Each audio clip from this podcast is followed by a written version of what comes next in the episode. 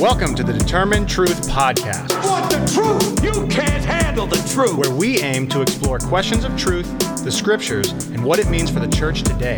Here are your hosts, Rob Dalrymple and Vinny Angelo. Hey, welcome in, everyone. We are continuing through the book of Revelation, and we are getting into the crazy stuff. This is the stuff movies are made of right here, Rob. We are uh, looking at the seven seals that begin in Revelation chapter six. Um, but man, this is this gets kind of nuts here, right? Well, yes. And uh, as I said to you before, that, you know, when I was teaching this as a young person or whatever, and commonly you see in a lot of the popular ideology that this is considered the good stuff. And as I think about that, I'm like, oh, this is sad. For the fact that in the popular understanding of the book of Revelation, the seven seals, the seven trumpets, and the seven bowls represent three series of judgments. This is what the popular world thinks. Three series of judgments where God's wrath comes upon the world at the end times, maybe in the last three and a half years of human history.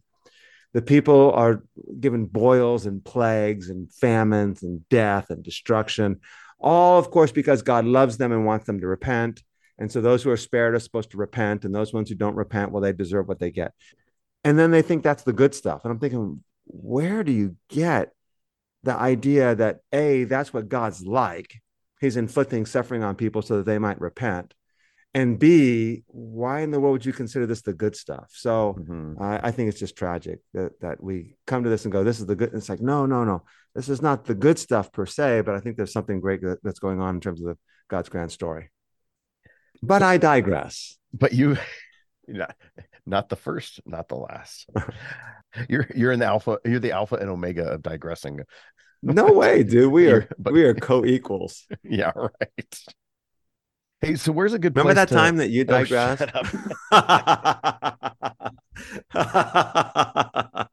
Oh, all right. So where's a good place to start when we want to uh, just look at what's happening here uh, well, in in the story? I think the best place to start is let's read the chapter. So we're going to read Reve- um, Revelation six, one through seventeen. And if you're listening, if you're not listening, don't pay attention right now. Yes. I like that. If you're listening, as you listen, though, just listen as though the text is being read and you're an ancient person in the first century church and you're hearing the text out loud, and listen for the transitions in the story, changes in the story, and let the the sound and what you hear affect your heart and affect your emotions. Don't try to figure things out. Just kind of listen carefully for structure and things and clues, textual clues that John's going to embed. So you want to read, Vinny? Sure. Uh, chapter six, starting at verse one. Yeah. Now I watched when the Lamb opened up one of the seven seals, and I heard one of the four living creatures say with a loud voice, like thunder, "Come." And I looked, and behold, a white horse, and its rider had a bow, and a crown was given to him, and he came out, out conquering and to conquer. When he opened the second seal, I heard the second living creature say, "Come." And out came another horse, bright red. Its rider was permitted to take peace from the earth so that people should slay one another, and he was given a great sword. And w- when he opened the third seal, I heard the third living creature say, "Come." And I looked, and behold, a black horse. And its rider had a pair of scales in his hand. And I heard what seemed to be a voice in the midst of the four living creatures saying, "A quart of wheat for a denarius, and three quarts of barley for a denarius, and do not harm the oil and wine." When he opened the fourth seal, I heard the voice of the fourth living creature say, "Come." And I looked, and behold, a pale horse, and its rider's name was Death, and Hades followed him.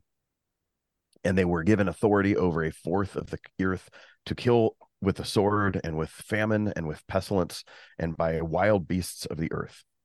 And when he opened the fifth seal, I saw under the altar of uh, the souls of those who had been slain for the word of God and for the witness they had borne.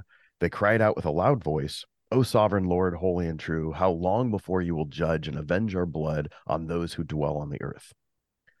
Then they were each given a white robe and told to rest a little longer until the number of their fellow servants and their brothers should be complete, who were to be killed as they themselves had been. When he opened the sixth seal, I looked, and behold, there was a great earthquake, and the sun became black as sackcloth. The full moon became like blood, and the stars of the sky fell to the earth as the fig trees shed its winter fruit when shaken by a gale. The sky vanished like a scroll that is being rolled up, and every mountain and island was removed from its place. When the kings of the earth and the great ones and the generals and the rich and the powerful and everyone, slave and free, hid themselves in the caves and among the rocks of the mountains. calling to the mountains and rocks, fall on us and hide us from the face of him who is seated on the throne and from the wrath of the Lamb. For the great day of their wrath has come, and who can stand? Mm, amen. Right, now, it's good to be re- reminded, as we've said before, that we're dealing with a story, and in the story, there's progress. So as far as the story is concerned that we discussed last time, the Father has a, is sitting on the throne in chapter four. In chapter five, he's got a scroll in his right hand. John looks and sees no one's worthy to open the scroll. He's told, don't worry about it. The lion from the tribe of Judah is, is able to over, has overcome and is able to open the scroll. Jesus is, of course, the lamb that was slain, and he is worthy to open the scroll. And now in chapter six, he's beginning to open the scroll, and he's going to open the scroll incrementally. Now, it's important to note that as he opens the scroll, he's incrementally, he's not revealing the contents of the scroll a little bit at a time. Some people think that the seven seals are actually the content of the scroll. And it's mm. an ancient scroll. It's rolled up and sealed up with seven seals. You can't read page one until all seven seals are broken. At the same time now, the scroll is important. We don't know its contents until it's totally opened. But remember, we know that the scroll is important because, remember, John begins to weep because no one's worthy to open the scroll. Jesus has overcome and he was slain, so now he's worthy to take. The scroll is central to what's going on, but we don't know its contents until all this, the seals are broken. Hmm.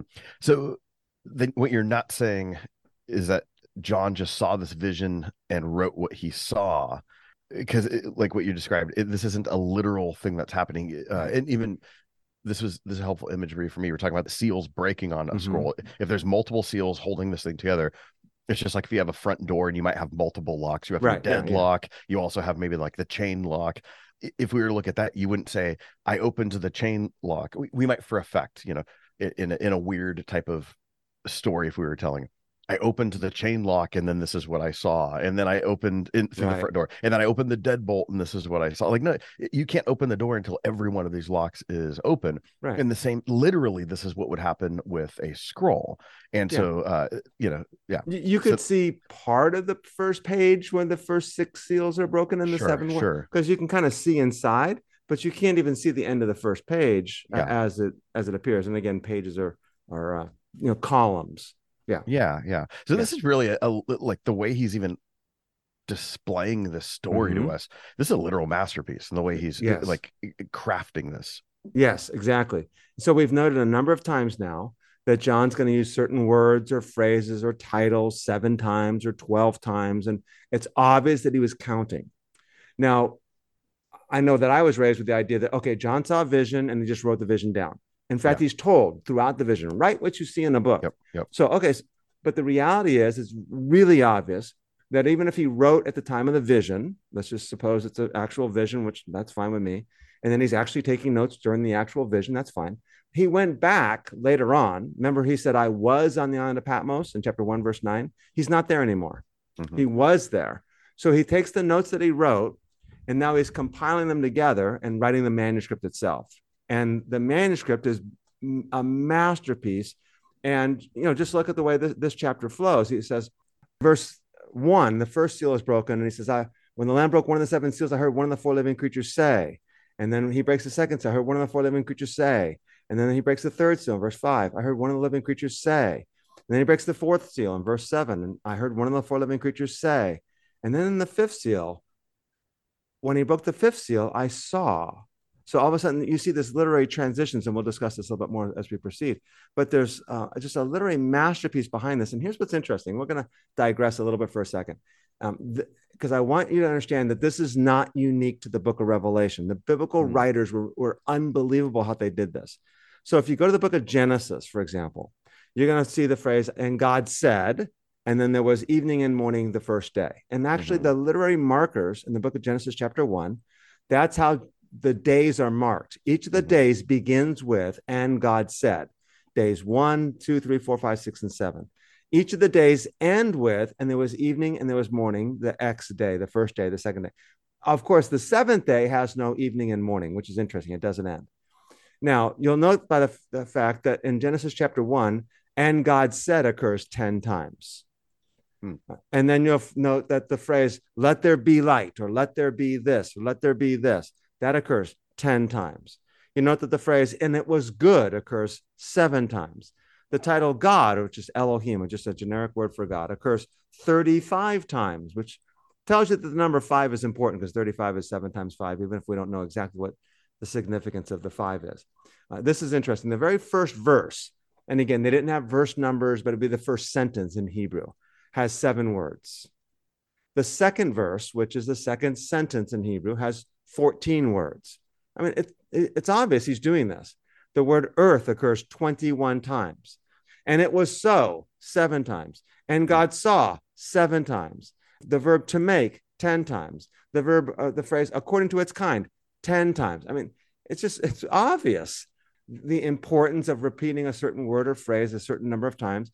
And the biblical writers do this all the time. It's just, it's crazy how often this occurs. I think I mentioned to you that uh, well, I thought I should make a book with like all the times mm-hmm. that seven occurs. And then I realized, okay, there's no way you could make a book like this because it's way too often. It's way too massive. You'd have to be an incredible expert on the book of Genesis just to come up with all the times seven occurs in the book of Genesis alone. And it would mm-hmm. take you ten years to find them because some of them are just are hidden. Oh, then you see another one and there's no way you could do this for the whole biblical text. So ancient writers wanted you to see this and the way they crafted it. And it's a literary masterpiece. And it actually is important to understand the way he's crafting this so that you can see the significance of what's happening. So then looking at the number seven and connecting that to the seals, is John doing something specific with uh, saying, I, I want you to know that the seven seals are significant? Uh, or is this something where would, would that just be a standard number of seals on a scroll anyway? Well, it would be a standard number of seals on a scroll of an ancient Roman will. So, okay. so he is using that imagery, which tells us that the scroll is God's will, God, you know, God's plan for redemption there.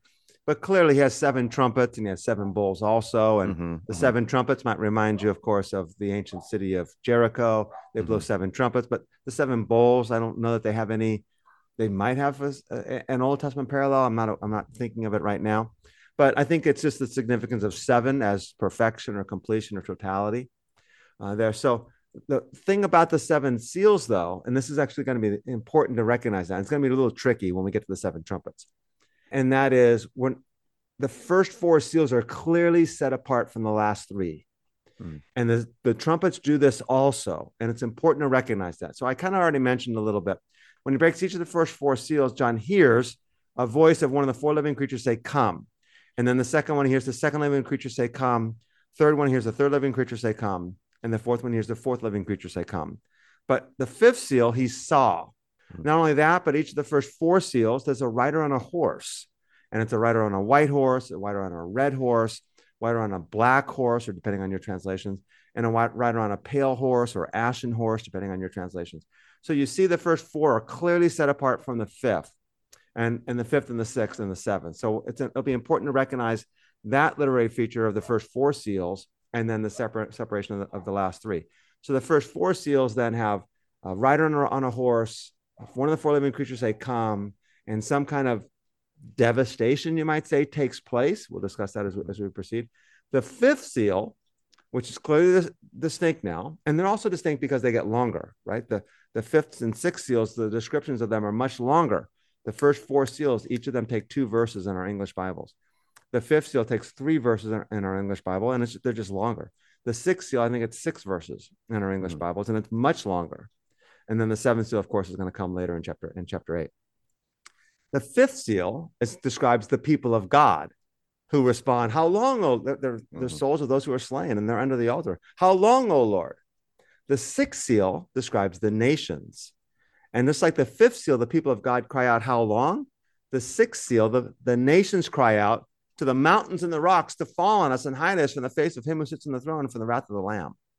So clearly the fifth and the sixth seals are kind of parallel with one another and their contrast. One's the people of God and one's the nations. Both are crying out, one to the Lord and one to the rocks and the mountains. The, the seventh seal occurs in chapter eight. Yes. And we'll discuss that more as we proceed. Earlier, you had alluded to that you don't think the seals of God are, are God's wrath upon this world. You, you said a lot of people do think that, and it makes sense that you, uh, you know, you look at the, the last verse of what we read, chapter six, verse seventeen, for the great day of their wrath has come, and who okay. can stand? Because uh, okay. it it's talked about the wrath of God and the one uh, of the one seated on the throne and the Lamb. So why why are you not taking it in this way?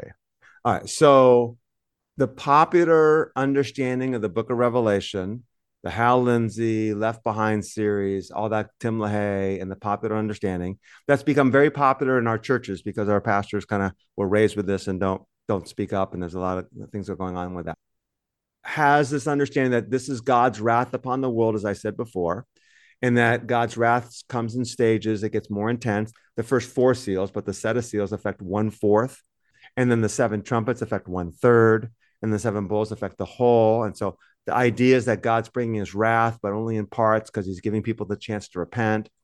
This is the popular understanding. Now, that popular understanding when it comes to the seven seals is not widely accepted in the scholarly community. Mm-hmm. The scholarly community is like, no, the seven seals, this is not God's wrath per se. You alluded to the sixth seal that says the great day the wrath has come. Mm-hmm. There's no question that the sixth seal is an advanced leap to the final judgment. So that's that's the final judgment, and it's the day of wrath. The fifth and sixth seals are the people of God crying out and the nations crying out. So we need to separate them a little bit as far as the narrative or the story is concerned from the from the first four. But the first four seals, and I'm going to argue the trumpets and bowls also, are not God's wrath for a number of reasons. Now, by the way, I know some scholars, obviously in the book in Revelation studies, and I was sharing with them a little bit of my thesis, and they're like, "Oh, that's fantastic. I'm with you with the seven seals or the first four seals, that it's not God's wrath, but how do you figure out the seven trumpets? I haven't been able to figure out the trumpets because they really read like it's God's wrath and plagues and boils upon the earth uh-huh, to, uh-huh. to get people to repent." He's like, how, how'd you figure it out? Because I can't, you know, I'm like, yeah, I figured it out. And so I haven't actually had a conversation with him to share with him uh, my wow. findings yet. But I would say that a, a good number of scholars would agree with what I'm going to say here about the seven seals, or at least the first four in particular. A lot fewer of them are going to agree when it comes to the seven trumpets, just because I don't think they've seen it. I just don't think they have.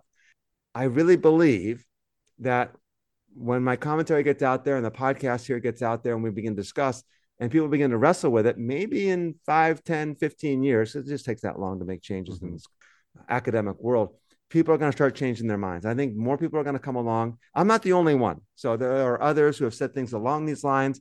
I just have developed and expanded it and elaborated on it more fully than, than they have. But here's the deal. I argue that the book of Revelation is a love story. And I don't think we should be surprised at that because the Bible's a love story. And I find it interesting that we realize the Bible's a love story. For God so loved the world, he gave his one and only son, the most famous verse in the Bible, John three sixteen. Yet most Christians go to the book of Revelation and think it's about God's wrath and his end times wrath. And we reconcile these two. God is love, First John chapter four.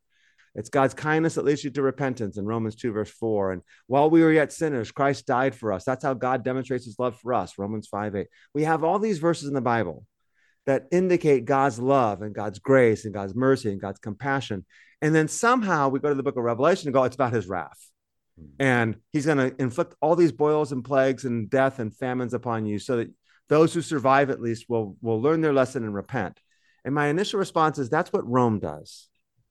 Rome crucifies victims on a cross on the main road, naked, and leaves them hanging on a tr- on a cross for days at a, at a time because they want everybody passing by to see you, so you'll know whatever happened to him, whatever he did, I'm not going to do. That's how the nations rule, by power and by force, and not Jesus. You know, David Barr, who's become one of my favorite scholars in the book of Revelation, says, he says, the moral issue I face concerns the overwhelming use of power to coerce obedience. If God triumphs over evil only because God has more power than evil, which he does, the uh, Barr says, then power, not love or freedom or goodness or truth, is the ultimate value of the universe. So the question is, does God use power and force and plagues and death and destruction to coerce those who survive? I love you so much that I killed your eight-year-old daughter and gave her boils and plagues and suffering, and you know, so that you will learn the lesson and repent. I just don't see how that works. I, I don't see how we can reconcile that. And people go, well, I can reconcile that because it's justice and we, we're all sinners and the wages of sin is death. And when God's killed the eight-year-old daughter and spared you, it's because your daughter deserved to die and, and you got spared and, and God's lovingly sparing you so that you'll repent. I'm like, I'm sorry. I I understand how you can try to reconcile that, but that doesn't make any sense to me. And that doesn't seem to fit with that clear revelation of Jesus, who clearly comes and says, God is love. And the greatest commandment is to love the Lord your God and love your neighbor as yourself.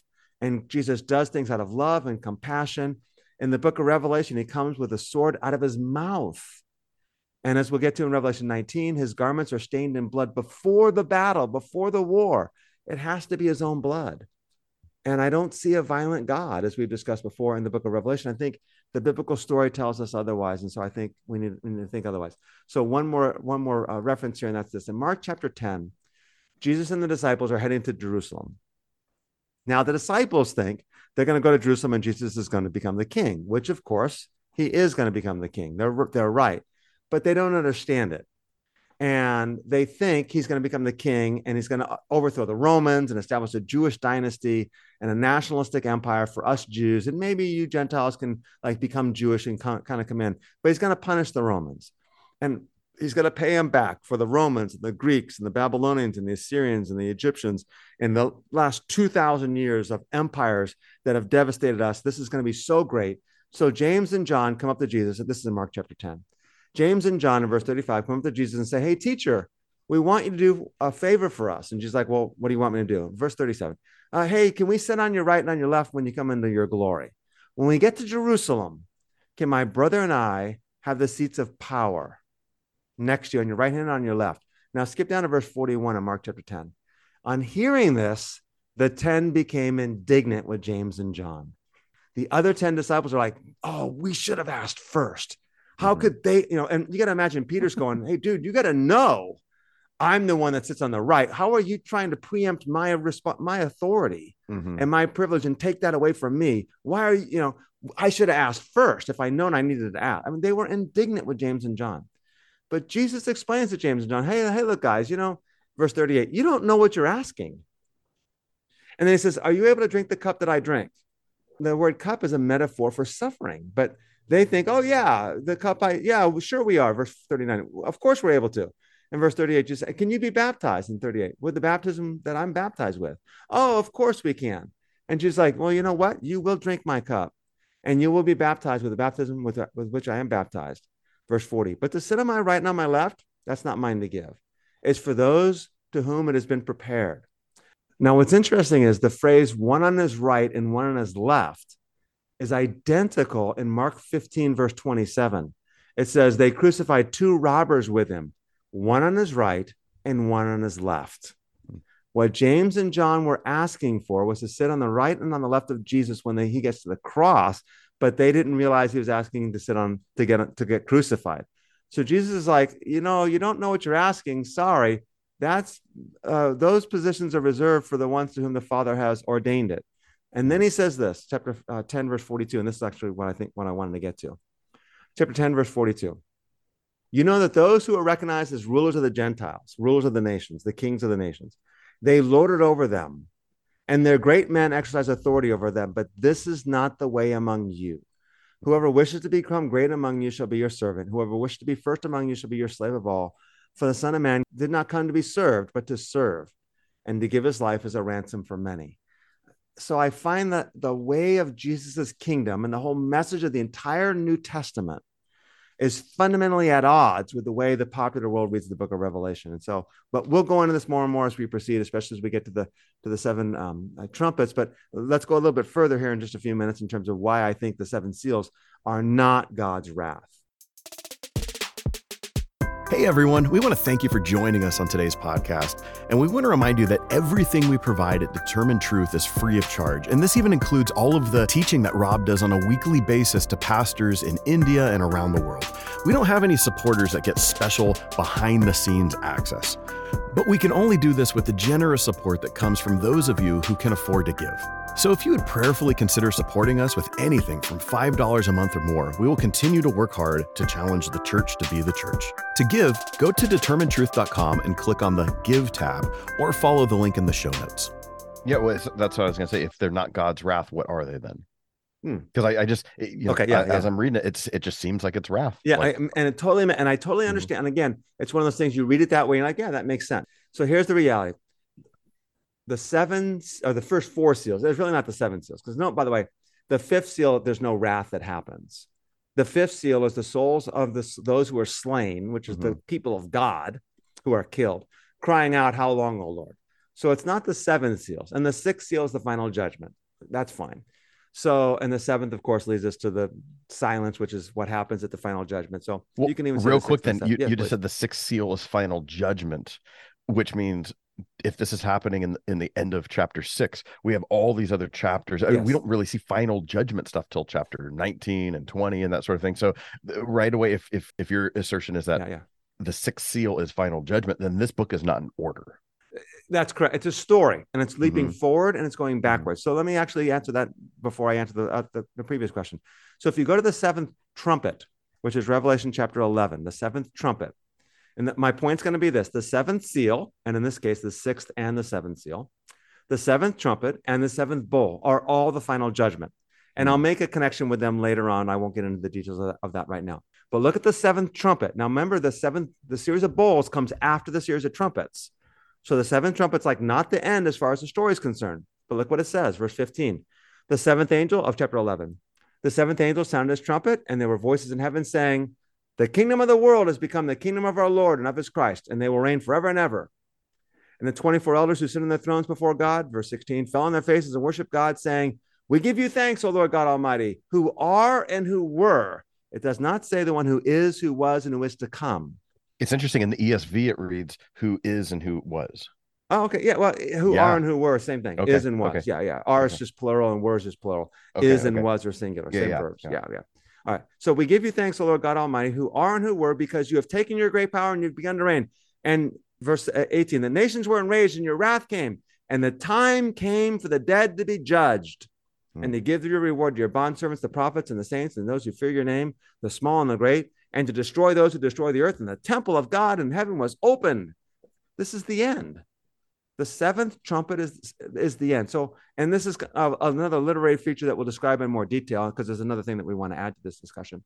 And that is the seventh seal, the seventh trumpet, and the seventh bowl all clearly bring us to the end. But even the seventh bowl is not the end of the story, because you still have the narrative of the Babylon. And the final judgment's not narrated until chapters nineteen and chapter twenty with the great white throne judgment.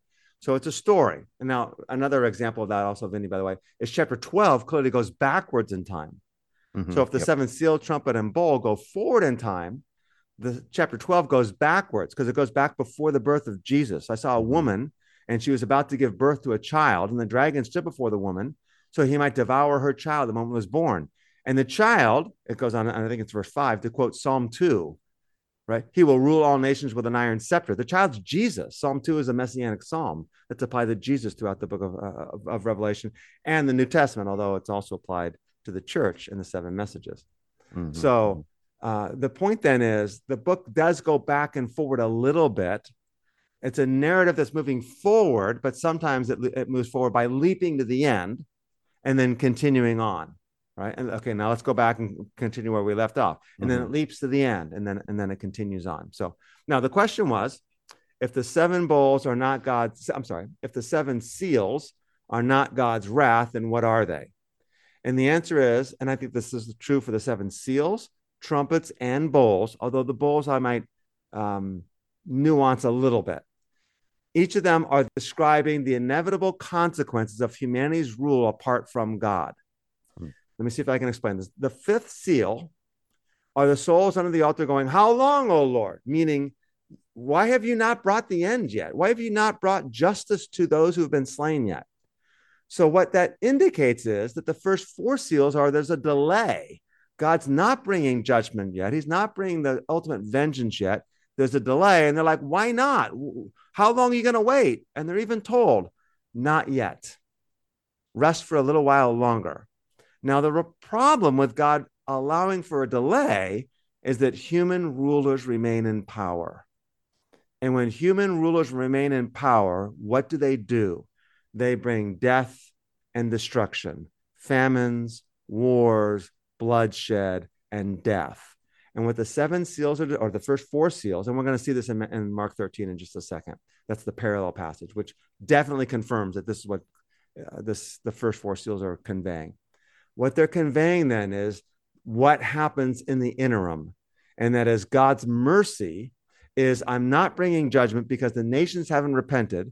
I'm calling God's people, the church, this is where it is relevant to us. I'm calling you to go out and witness to the nations, because the nations need to know who I am. And until the nations have been, the nations have been redeemed, I'm not bringing the end yet, because the nations will walk by the light of the New Jerusalem. The problem is that means the nations stay in power. And when the nations rule, they bring death and destruction and pestilence and famine. And people, God's people are like, well, how long? How long are we going to have to endure for all this? Because the other thing is, when God sends his people out to witness to the nations, the nations do to the, God's people what they did to Jesus. Mm. They kill them. Mm-hmm. So does that, that help a little bit? Yeah, yeah. Okay. Um, it, uh, earlier when you were reading, uh, in, in the breaking of the seven seals, or the six seals that we went through, I, I kept hearing Romans one language where mm-hmm. God gives people over to their sin. Mm-hmm. I don't, is that what's happening with the seals, where it's describing the consequences of what happens yes. uh, in, in a Pauline kind of way? Exactly. So Romans one says, I think three different times, and I think it's Romans one, twenty-four and twenty-six, that God gave them over to do those things which ought not to be done. And it's, it's Genesis language. It's crea- It's like Adam and Eve, and this is so imp- very important. Adam and Eve choose to rule by their own wisdom, or the wisdom of the serpent, which, by the way, that's the temptation of Jesus. Whose wisdom are you going to listen to? The serpent's wisdom or God's wisdom? And God said, don't eat from the tree, which I think means don't eat from it yet, because they needed to eat from it eventually. The serpent says, oh, you can go ahead and eat it. Don't worry about it. Adam and Eve go, you know, it looks good. It's pleasing to the eye. It's good for food. And she took it and she gave it. The next chapter, what happens? Cain kills Abel. When humanity makes its own decisions and decides to rule for itself, it causes dissension amongst uh, humanity. So Adam and Eve all of a sudden realize they're naked because they're no longer one. Mm-hmm. And human rule brings death and destruction and famine and all those kinds of things. So yes, absolutely. I know for a long time, I, I was very familiar in life with the Olivet Discourse. Uh, yes. And it is popularly taught in Matthew twenty-four and twenty-five, mm-hmm. but I, I would say the the origin uh, story is Mark thirteen, uh, mm-hmm. the, being the first gospel and whatnot. Uh, but oftentimes uh, this story, uh, especially in Mark thirteen, it's it's connected to a final judgment type thing. It's right. you know, and, and even to the breaking of the seals and whatnot. I don't remember when we went through the Gospel of Mark. It was so long ago, and that's back when we only spent three weeks. Going we spent through. four weeks in Mark. One of the weeks was with a guest. So yeah, with, we did, yeah, yeah, yeah. We did Mark in three weeks. Yeah. So uh, I don't remember if we actually uh, talked about the Olivet Discourse there, but is there any kind of end times connection between Mark thirteen and the seals? Yes, absolutely. And this is why I'm. Uh, I don't know if it's a majority, but I know a good number of scholars would agree with what I've just said. The first four seals are not describing God's wrath. They're describing what happens when God delays his coming and allows humanity to stay in power, and human rulers bring deception and death and, and warfare and bloodshed and famine and, and things of that nature. And the reason why that is clearly the case here with the, with the seals, though not as clear the case with the trumpets, as I said, like, how'd you figure it out with the trumpets, Rob? And I'll get there. Is because of the parallel in Mark thirteen and Matthew twenty-four. So it's also Luke seventeen and kind of Luke twenty-one. We call it the Olivet Discourse because Jesus is on the Mount of Olives. And it's popularly, popularly, I, I, that's a hard word for me to say. Can you say it, Vinny? Uh, why don't you just keep practicing it? Right? Okay. All right. Thanks. That's your way of saying, no, I can't do it. Uh, popularly. Popularly. Okay, you popularly. Got it. All right. Thanks. All right. Popularly. So that, that word there. Popularly. Understood. Stop. Right. uh, understood as Jesus's sermon about what's going to happen in the years prior to the, his return. Uh, in the dispensational popular understanding of the end times, it's this Olivet Discourse of Mark thirteen, Matthew twenty-four describes the last three and a half or seven years of human history. That's not what's happening, at least not in the beginning of the chapter. And I do have a chapter on Mark thirteen in my book, Understanding the New Testament in the End Times. So there's a chapter dedicated to this discussion. But let's go to Mark chapter thirteen for a second. Well, it might be more than a second, but it's a figure of speech, and you know what I mean. Uh, and the context is that Jesus is pronouncing judgment on the temple. And actually, it goes back to chapter eleven. He went into the mm-hmm. temple in Jerusalem, and he looked around, and he didn't see any fruit. So he overthrows the money changers' tables, and he curses the fig tree because it had no fruit, because it symbolizes the temple has no fruit. They weren't bringing the nations into it, making it a house of prayer. At the end of chapter twelve, uh, he sees them devouring a, wi- a widow who gives two small copper coins, and that's all the money she had. And Jesus is like, what are you guys doing? You're in, this woman's already in poverty, and you're making her give all she has, and now she has no money for food, which, by the way, is not how we commonly read Mark chapter twelve, because mm-hmm. we think Jesus is praising the woman. And he's mm-hmm. he's not condemning the woman. He's condemning the religious leaders who make this woman who does not have enough money for bread give a donation in the treasury to fund their enterprises, by the way, to fund those in power. So then in verse thir- chapter thirteen, verse one, as he was going out of the temple, that's the setting. Now, one of his disciples said, verse one, look at the beautiful buildings and stones. And verse two, Jesus says, look at the stones. Yeah. Well, not one stone will be left upon another, which will not be torn down. So he's talking about the temple. So verse three now, he's sitting on the Mount of Olives. That's why we call it the Olivet Discourse. Opposite the temple. It's on a, it's on a hillside. And you, you look to the west and you see the Temple Mount. And it says, and James, uh, Peter, James, and John, and Andrew were questioning him privately. Tell us, when will these things be? And the these things be is the destruction of the temple. And what will be the sign when all these things are going to be fulfilled? And Jesus says in verse five, see to it that no one misleads you. Verse six, many will come in my name saying, I am he, and will mislead many. And as we get to discuss the first seal, that's the first seal. Uh, right on a white horse who's deceiving. And it looks like it's Jesus, but I don't think it is Jesus. It's deception. Hmm.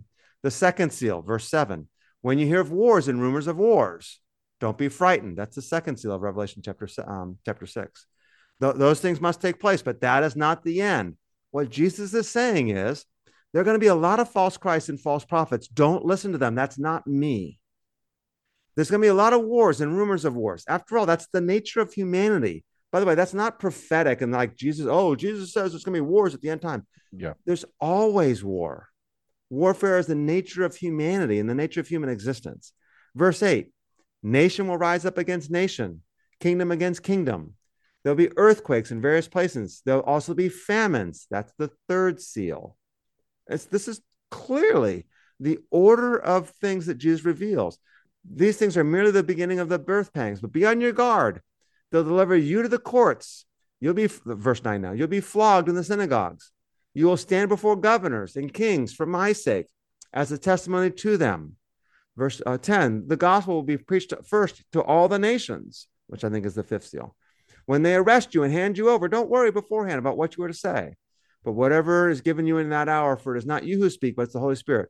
Brother will betray brother to death, and a father his child, and children will rise up against his parents and have them put to death, and you'll be hated by all because of my name. But the one who endures to the end will be saved. The fifth seal is how long, O Lord? Hmm. How long are we going to suffer? So what Jesus is saying, at least at the beginning of this sermon, we won't get to the end now, we'll discuss that another time.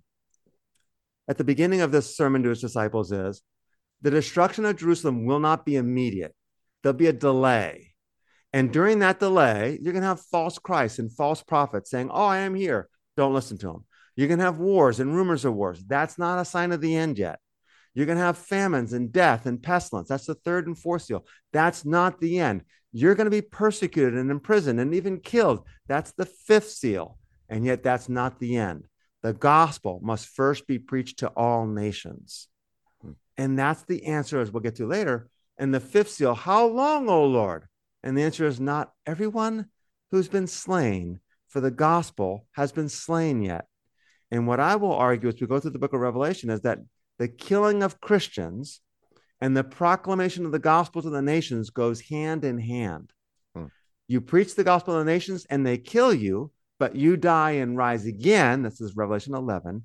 And the nations are converted because God's people faithfully, lovingly, sacrificially laid down their lives for the nations.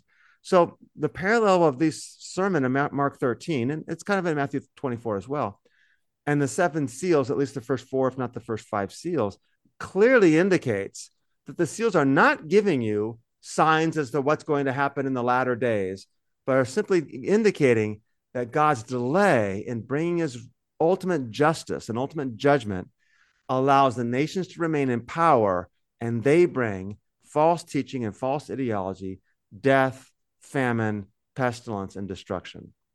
Hmm. Okay, wow. Mic drop. conclusion. Like, seriously, Done. yeah. Take that. Wrap it up. There you go. Just had to get that in there. There you go. Uh, what are some other uh, key things that we could take away from the account of the seven seals then? Yeah, before we look at the seven seals, and there's a, a couple of a couple of things to point out. The first thing is this: those who suffer from the destructive behaviors unleashed by human rulers and their lust and their lust for power are primarily, not exclusively, but primarily the poor and the marginalized. Hmm. Think of it this way: there's a war going on in Ukraine, and the war's been going on for a year and a half now. And I don't think Vladimir Putin's lifestyle has changed any bit whatsoever. He's eating the same food he ate before, the same plush meals. Now, you might say the leader in Ukraine might not be doing as well as he was before, but he's still doing pretty well, but not, certainly not very well comparatively. But Putin's eating the same meals, eating the same food, sleeping in the same luxurious bed, in the same luxurious palace. War affects by far the poor and the marginalized and those who are oppressed. Famine, as we'll get to in the third seal, affects the poor and the marginalized. And even says in the third seal, don't damage the oil and the wine, but the barley and the grain have had exaggerated rates of inflation. The barley and the grains are, are staple foods for the poor and the mar- for everyone, but especially the poor and the marginalized. The oil and the grain, the oil and the um, wine are objects for the rich and the wealthy. Mm-hmm. I think you see in here that it's the poor and the marginalized that suffer more than more than others. The second point is this. There's a mistaken conception that it kind of goes with this whole package. Okay, this is God's wrath, which it's not, but the popular idea that this is God's wrath, and they draw the parallel from the plagues in Egypt, which I can understand why they do that. The trumpets certainly seem to have the plagues in Egypt in mind.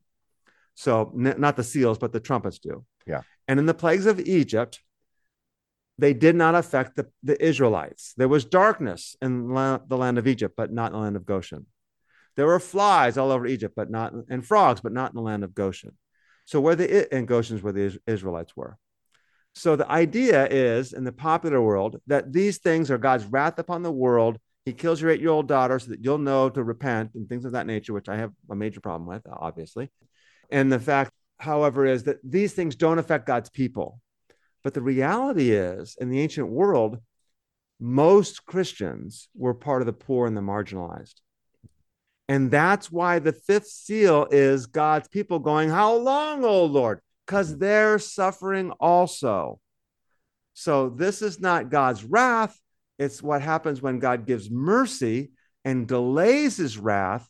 The nations stay in power. They wreak devastation upon humanity. And the seven seals, they reach seven trumpets. They're going to reach, they're going to bring devastation upon the creation. That's the difference between the trumpets and the seals. And God's people are crying out, how long? Because they too are the ones who are, are indeed suffering. We hope you're enjoying the podcast, and we want to remind you that everything we do at Determined Truth, the podcast, Rob's blog, and our YouTube channel is available on the Determined Truth app. Directions on how to download the app is available in the show notes and on the Determined Truth dot com website. Just click on the app tab.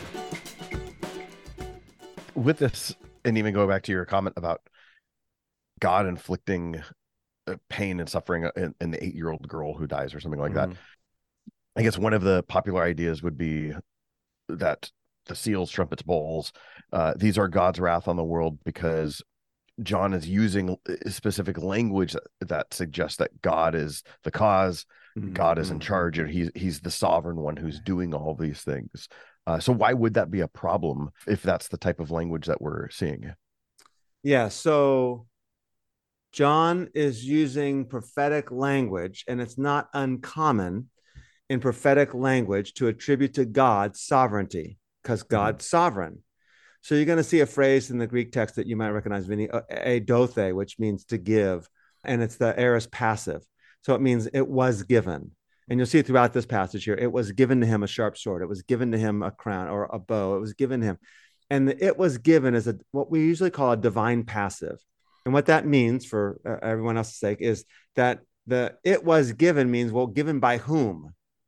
And the answer is by God. It's just a, an assumed that the, that the agent who was doing the giving was God. The point of that is humanity's not running amok without God's sovereign control over it in the sense that he's limiting it. So at the same time, you're, the souls under the altar are going, how long, O Lord? And God's like, okay, I do have this under control.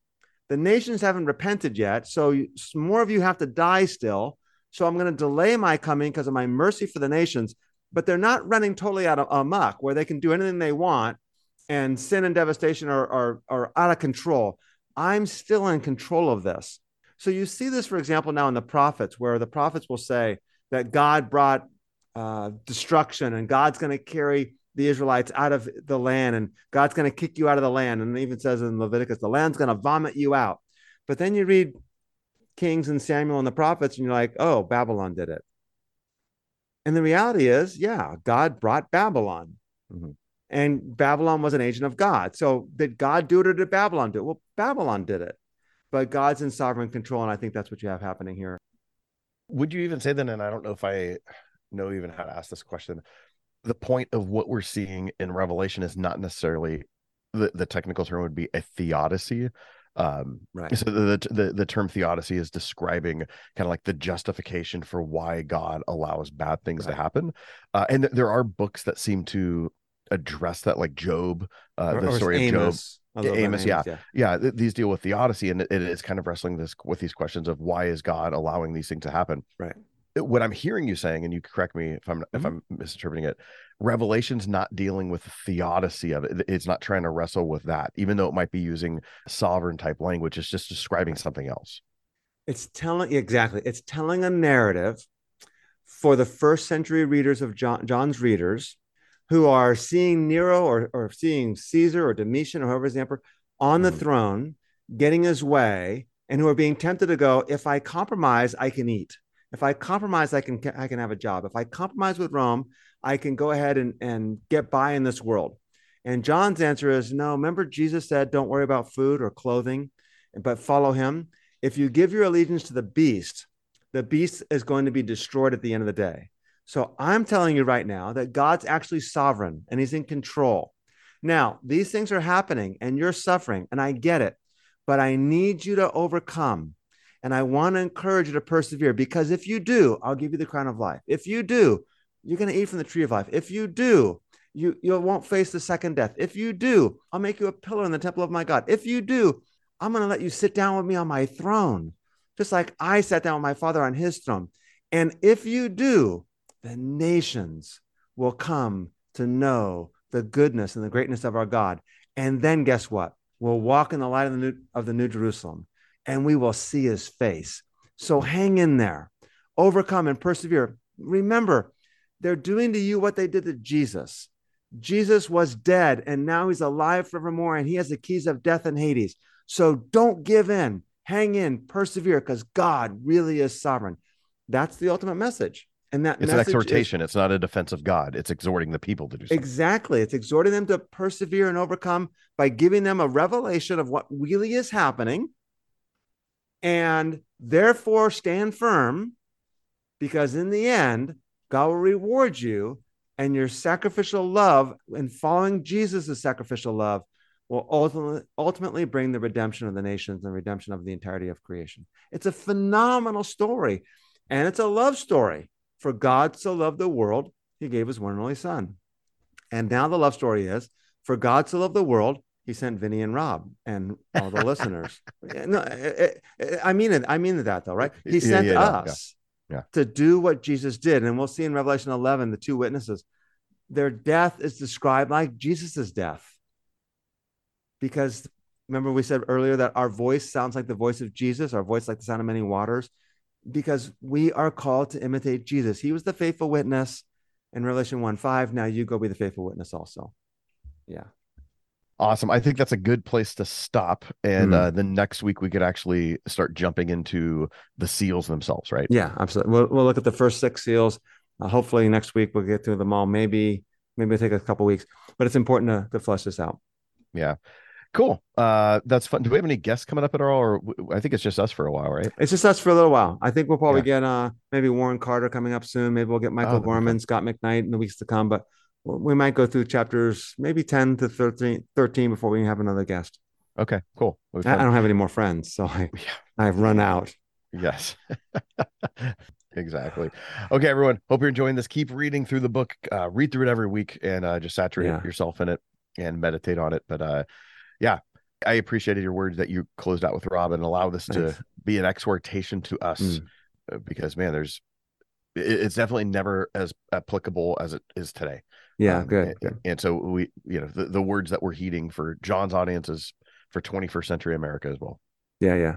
And it's not easy. Obviously it's, this is not easy, but I can do all things through Christ Jesus who gives me strength. You didn't ask me how I was doing again, by the way, in this episode. Oh, it's because I keep getting emails from people saying they don't care.